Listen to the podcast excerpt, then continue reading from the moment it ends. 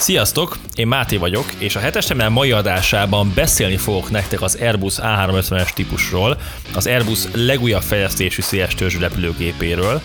Ebben az adásban átvesszük azt, hogy miért kezdett bele a repülőgépgyár az A350-es projektbe, mik voltak a kezdeti komplikációk, miért nevezhető a széles törzsű gépek következő generációjának az A350, milyen változatai vannak ennek a típusnak, illetve mit hoz a jövő az A350-esnek. Még mielőtt belekezdünk azonban, ne felejtsétek el követni a podcastünket. Ha Spotify-on vagy Apple Podcast-en hallgattok minket, akkor kattintsatok a követés gombra. Ha pedig plusz repülős tartalmakra vagytok kíváncsiak, akkor kövessetek minket Instán és Facebookon is. Ha Apple Podcast-en hallgattok, akkor pedig nagyon hálásan köszönném, hogyha értékelnétek is a műsort, remélhetőleg öt csillaggal és egy kis kommentel is. Vágjunk is bele, ez itt a hetes terminál, és megkezdjük a beszállást.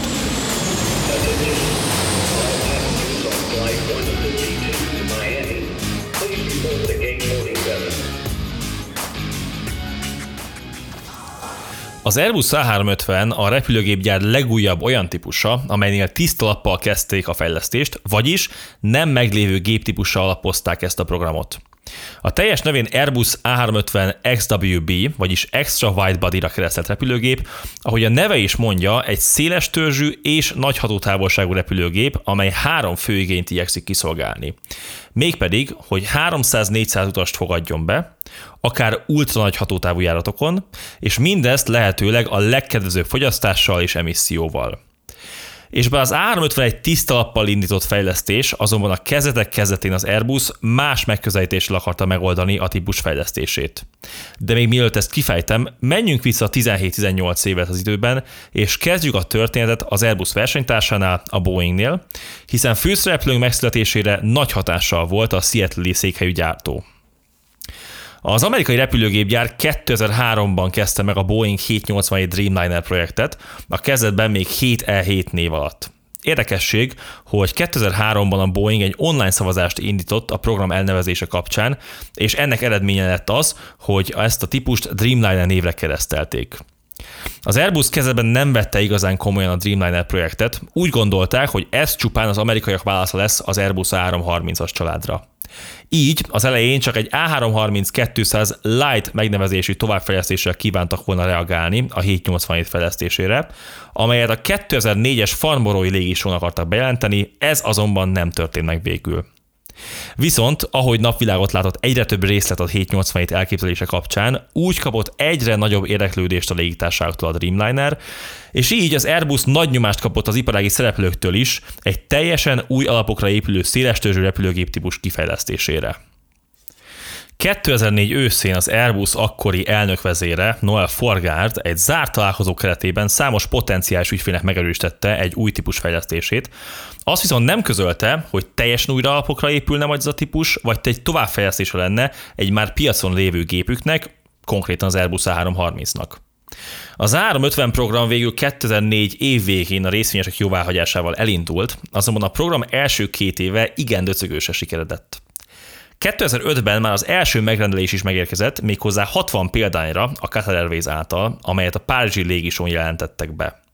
Az A350 tervei azonban még ekkor sem voltak véglegesek, hiszen ekkor még az volt az elképzelés, hogy az A350 egy 250-300 üléses, két hajtóműves széles törzsű repülőgép típus lesz, az A330 dizájnjára alapozva. Ez azt jelentette volna, hogy az új hajtóművek és a szárnyak mellett maga a törzs keresztmetszete megegyezett volna az A330-al. Ugyancsak elmaradt volna a törzs anyaga a Dreamliner-től, hiszen míg annak gyártását szénszál erősített polimerből tervezték az amerikaiak, addig az európai koncern alumínium-lítium ötvezetű törzset szánt az A350-nek.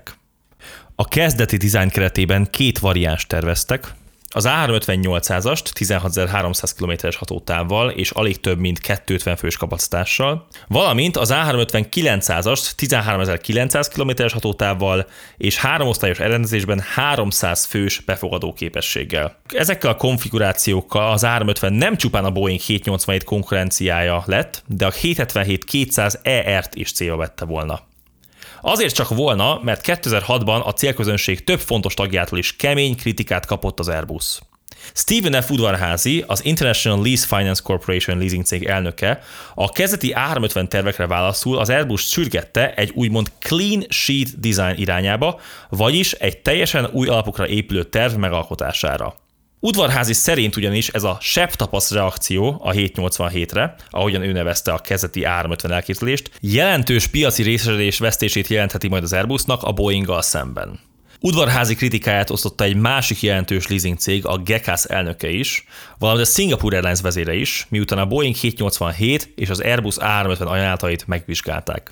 Ezek a kritikák, valamint a Qantas és a Singapore Airlines döntése a Boeing 787 rendelés mellett már elegendő nyomást helyeztek az európaiakra ahhoz, hogy végre áttervezzék az A350 programot az alapoktól kezdve, így a 2006-os Farnborói légisóra már el is készültek az A350 XWB tervei. Ennek eredménye napokon belül meg is lett, a Singapore Airlines 20 gépes megrendelést és további 20 gépes opciót adott le az A350-re.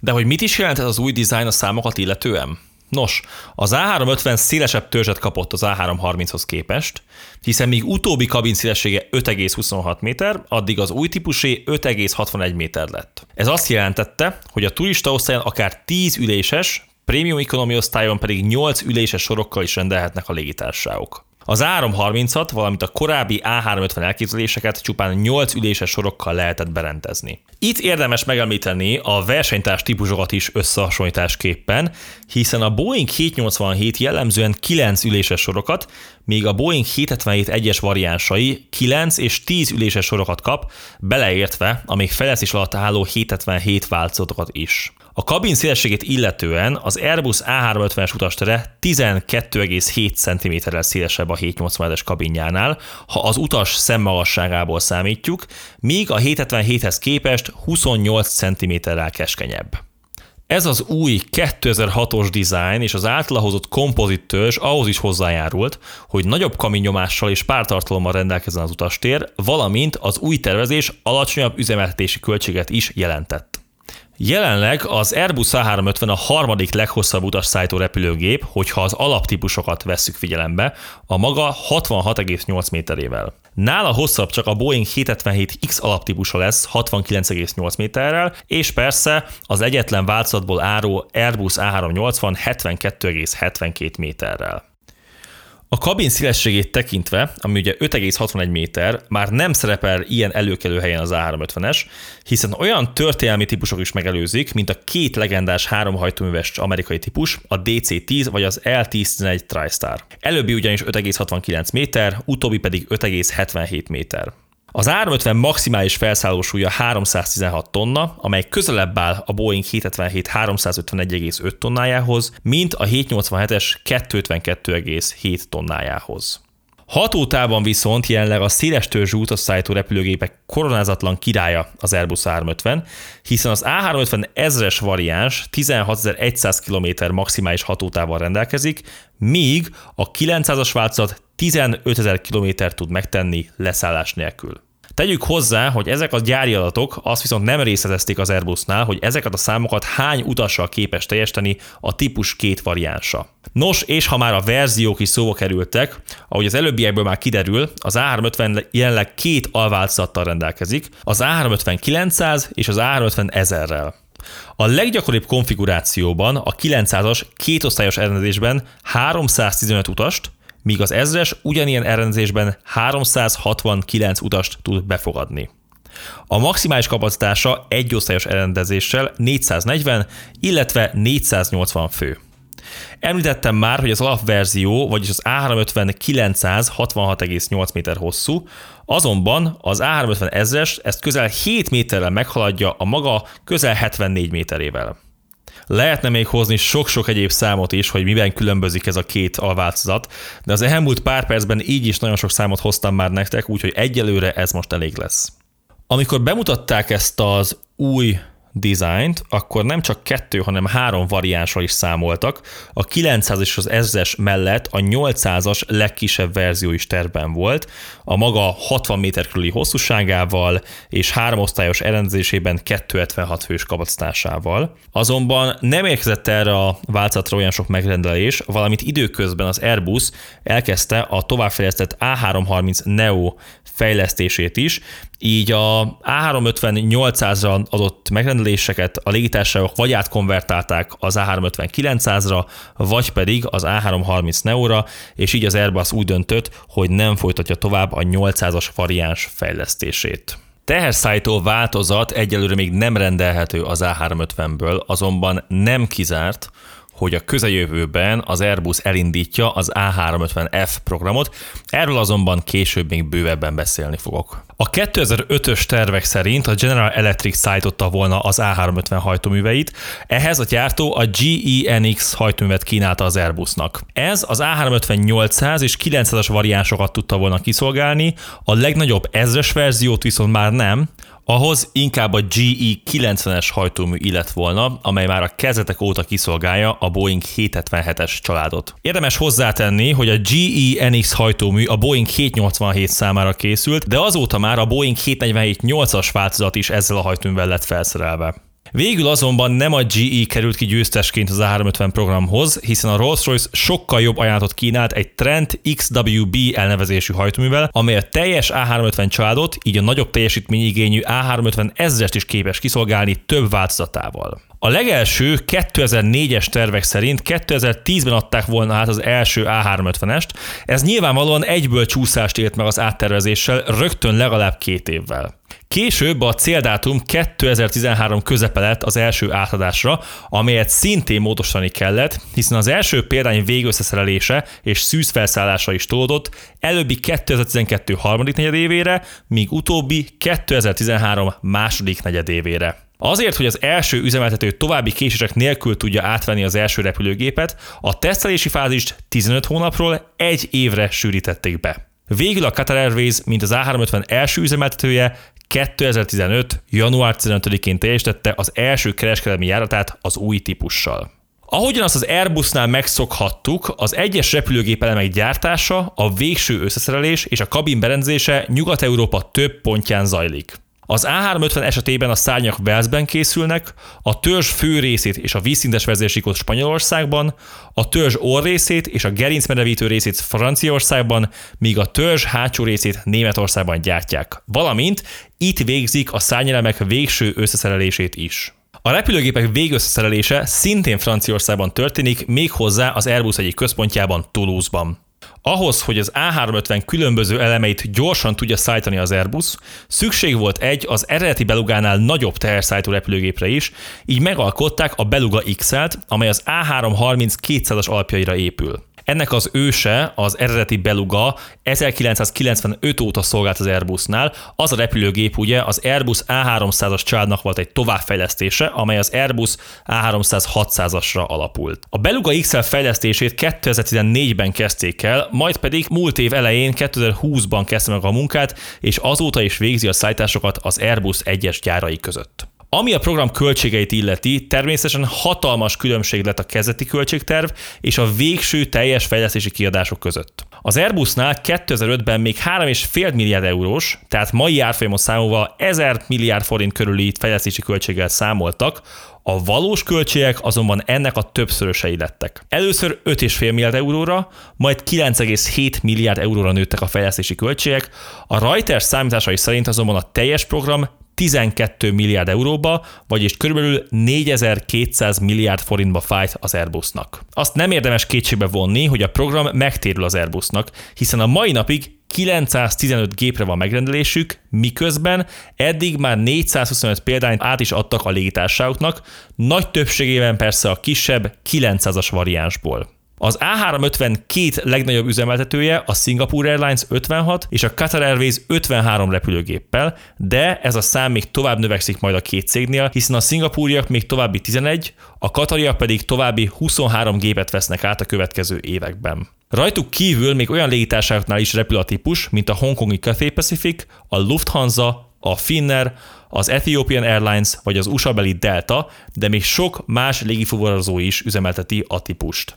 A 2020-as években két jelentős gépátvételi hullám is lesz, hiszen az Emirates összesen 50 gépet vár a flottájába, míg az amerikai United 45 gépes megrendelést adott le. Az amerikaiak azonban a Covid-válság miatt elhalasztották az első példányok átvételét, így csupán 2027-től fogja majd üzemeltetni az Airbus A350-est. Összességében tehát ez a típus jelenleg leginkább európai és ázsiai légitársaságok között népszerű igazán, az amerikai kontinensen még az évtized végéig sem lesz túlzott jelenléte a típusnak. És ha bár az a válságból való kilábalás után még megváltozhat, de érthető módon a piac ottani szereplői inkább a hazai típusokat részesítik előnyben. Az Airbus A350 egy rendkívül fiatal típus, így bár korai még a továbbfejlesztésről beszélni, de érdemes szót ejteni egy esetleges A350 Neo-ról. Ugye az Airbusnál a Neo megjelölés a New Engine Optionre, vagyis az új hajtómű opcióra utal. Egy szóval egy adott típus egy olyan frissített változata, amelyet megújult hajtőművekkel szerelnek fel, nyilvánvalóan a kedvező fogyasztás és károsanyag kibocsátás, valamint így a nagyobb hatótáv érdekében. És bár még tényleg korai az A350 Neo terve, de az Airbusnál már korán elkezdtek dolgozni egy felfrissített A350-en, hiszen már 2018 végén megkezdte a toborzást a vállalat Toulouse-ban és Madridban olyan szakemberek iránt, akik majd ezen az új verzión fognak dolgozni. Az érdekesség az, hogy az Airbus vezére a 2019-es Dubai légisó még cáfolta, hogy dolgoznának az A350 Neo projekten, ezt azonban nem kell készpénznek venni. Az viszont biztos, hogy ez a fejlesztés nem lesz olyan sürgős, nem lesz olyan gyors, és várhatóan a 2020-as évzet végéig nem fog megjelenni egy ilyen variáns. Ahogyan a Neo kifejezés is utal rá, egy ilyen továbbfejlesztés a hajtóművekre összpontosít. Iparági források szerint több hajtóműgyártó is pályázott, vagy pályázik az A350 Neo beszállítói szerepére. Érthető módon a Rolls-Royce áll ennek a versenynek az első helyén, amely a 2020-as évek vége felé készült el azzal az Ultrafen hajtóművel, amely megfelelő választás lehet az A350 Neo-nak. Ez az Ultrafen a jelenlegi Trent XWB hajtóműnél is üzemanyagtakarékosabb, amelyet többek között úgy is érnek el, hogy a hajtómű egyes fokozatai, így például az első ventilátorlapátsor és az alacsony nyomású turbina fokozat is eltérő sebességgel forognak. Ez az ultrafen hajtómű a jelenlegi repülőgép hajtóművek között a legnagyobb lesz. Ha a ventilátor lapátsor átmérőjét nézzük, akkor 3,56 méterről beszélhetünk. Ez jócskán meghaladja az A350 jelenleg használatos Trent XWB 3 méterét, de a Boeing 777X-re érkező GE9X 3,4 méterén is túl fog nyúlni. Természetesen a Rolls-Royce mellett a GE is lobbizott az Airbusnál még hozzá egy, az előbb említett GE9X egy variánsával. Ahogy korábban elmondtam, az A350 fejlesztésekor még nem tudta kielégíteni az Airbus igényét a General Electric, hiszen a GE-NX hajtómű nem lett volna képes az A350 ezres kiszolgálására. Nos, az új GE NX ezt a problémát már bőségesen meg tudja oldani, azonban úgy tűnik, hogy ez nem lesz elég arra, hogy meggyőzzék az Airbus-t egy neósított A350 kapcsán a GE bevonására, hiszen idén márciusban meghosszabbította az Airbus és a Rolls-Royce azt a megállapodást, amely szerint most már 2030-ig kizárólagos hajtómű beszállító marad a brit vállalat az A350 mindkét változatának. Ez a deal két dolgot jelent.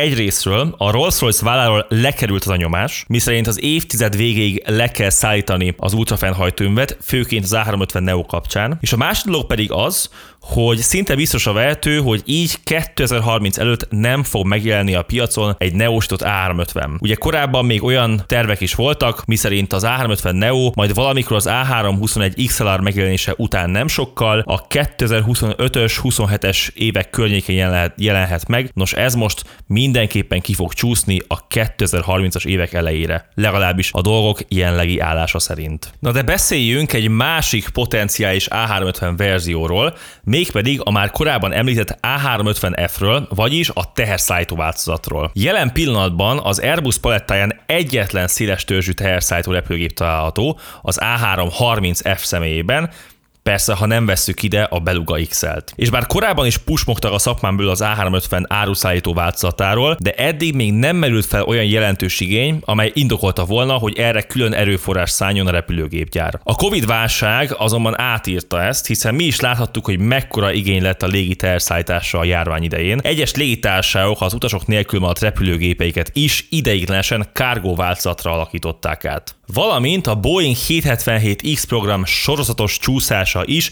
új lehetőséget teremtett, hiszen ez az új generációs szélestörzsű gépcsalád áruszállító variánsa sem fog megérkezni egy hamar. Éppen ezért is kezdte az Airbus felmérni a piaci igényeket egy A350F verzióra, valamint a potenciális beszállítókkal is megkezdték a tárgyalásokat a lehetséges módosításokról. Mindenről már áprilisban beszámoltak a szakmai médiumok. Amit tudni vélünk, hogy az A350F várhatóan a 900-as és az 1000 szerkezeti elemének kombinálásával jönne létre A350 950F néven.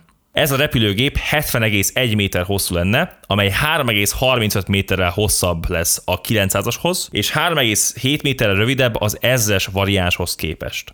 Az A350F törzsének szárny előtti részébe egy extra elem kerülne beépítésre, ezen lenne a fő berakodásra szánt nagyméretű kárgóajtó és a hozzá szükséges megerősített szerkezeti terviselő elemek is.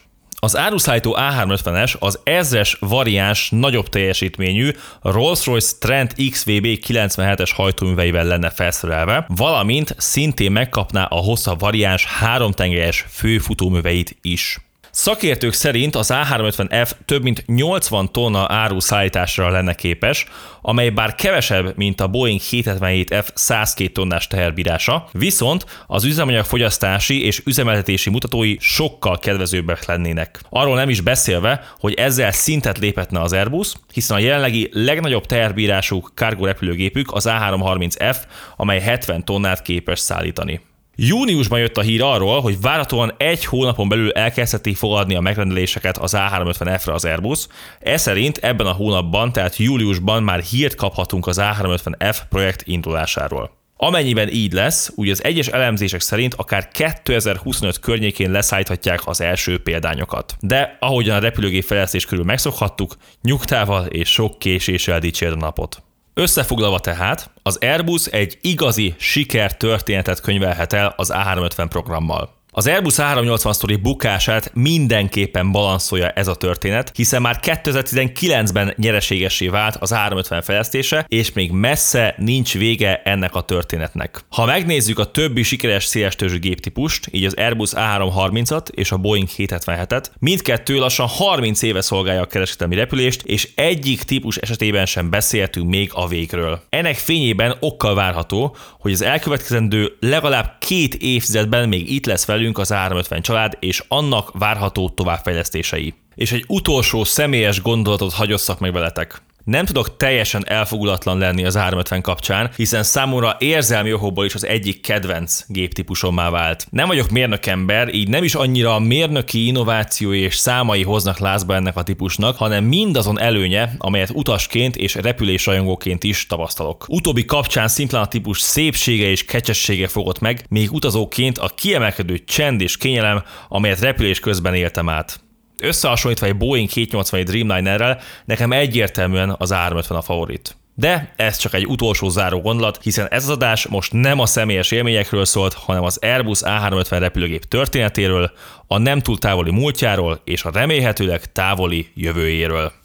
Tudom, hogy minden podcast műsor, minden adásnak a végén elhangzik ugyanaz a sablon szöveg, hogy lájkold, oszd meg, kommentelj, értékelj és a többi, de ez nekünk tényleg nagyon fontos, ugyanis minél többet interakcióba léptek velünk, minél többet megosztjátok, lájkoljátok és kommentelitek az egyes adásainkat, annál több emberhez tudunk eljutni, annál több embert tudja meghallgatni a mi kis repülős adásainkat is. Úgyhogy arra kérlek titeket, hogy ha van olyan ismerősöd, aki még nem hallgatja a hetes terminált, és érdekli a repülés, az utazás, akkor kérlek, oszd meg vele is, hallgassa meg ő is, nem csak ezt, de a korábbi adásainkat is. Tőled pedig tőletek várjuk a véleményeket, észrevételeket, kommenteket. Eddig is nagyon hálásak vagyunk a mostani és az elmúlt kommentekért. Nagyon sok pozitív visszajelzést, nagyon sok értékes kritikát kaptunk az elmúlt időkben. Ezt a jó szokásokat tartsátok meg. Jövő héten is jövünk egy másik új adással. Kicsit felpörgetjük a nyarat, és amíg ti pihentek, élvezitek a nyári hőséget, meleget, vagy éppen a hűvöst legyetek akárhol, reméljük, hogy ezek a kis ismeretterjesztő, érdekes adások, hűs erősítő adalékja lehet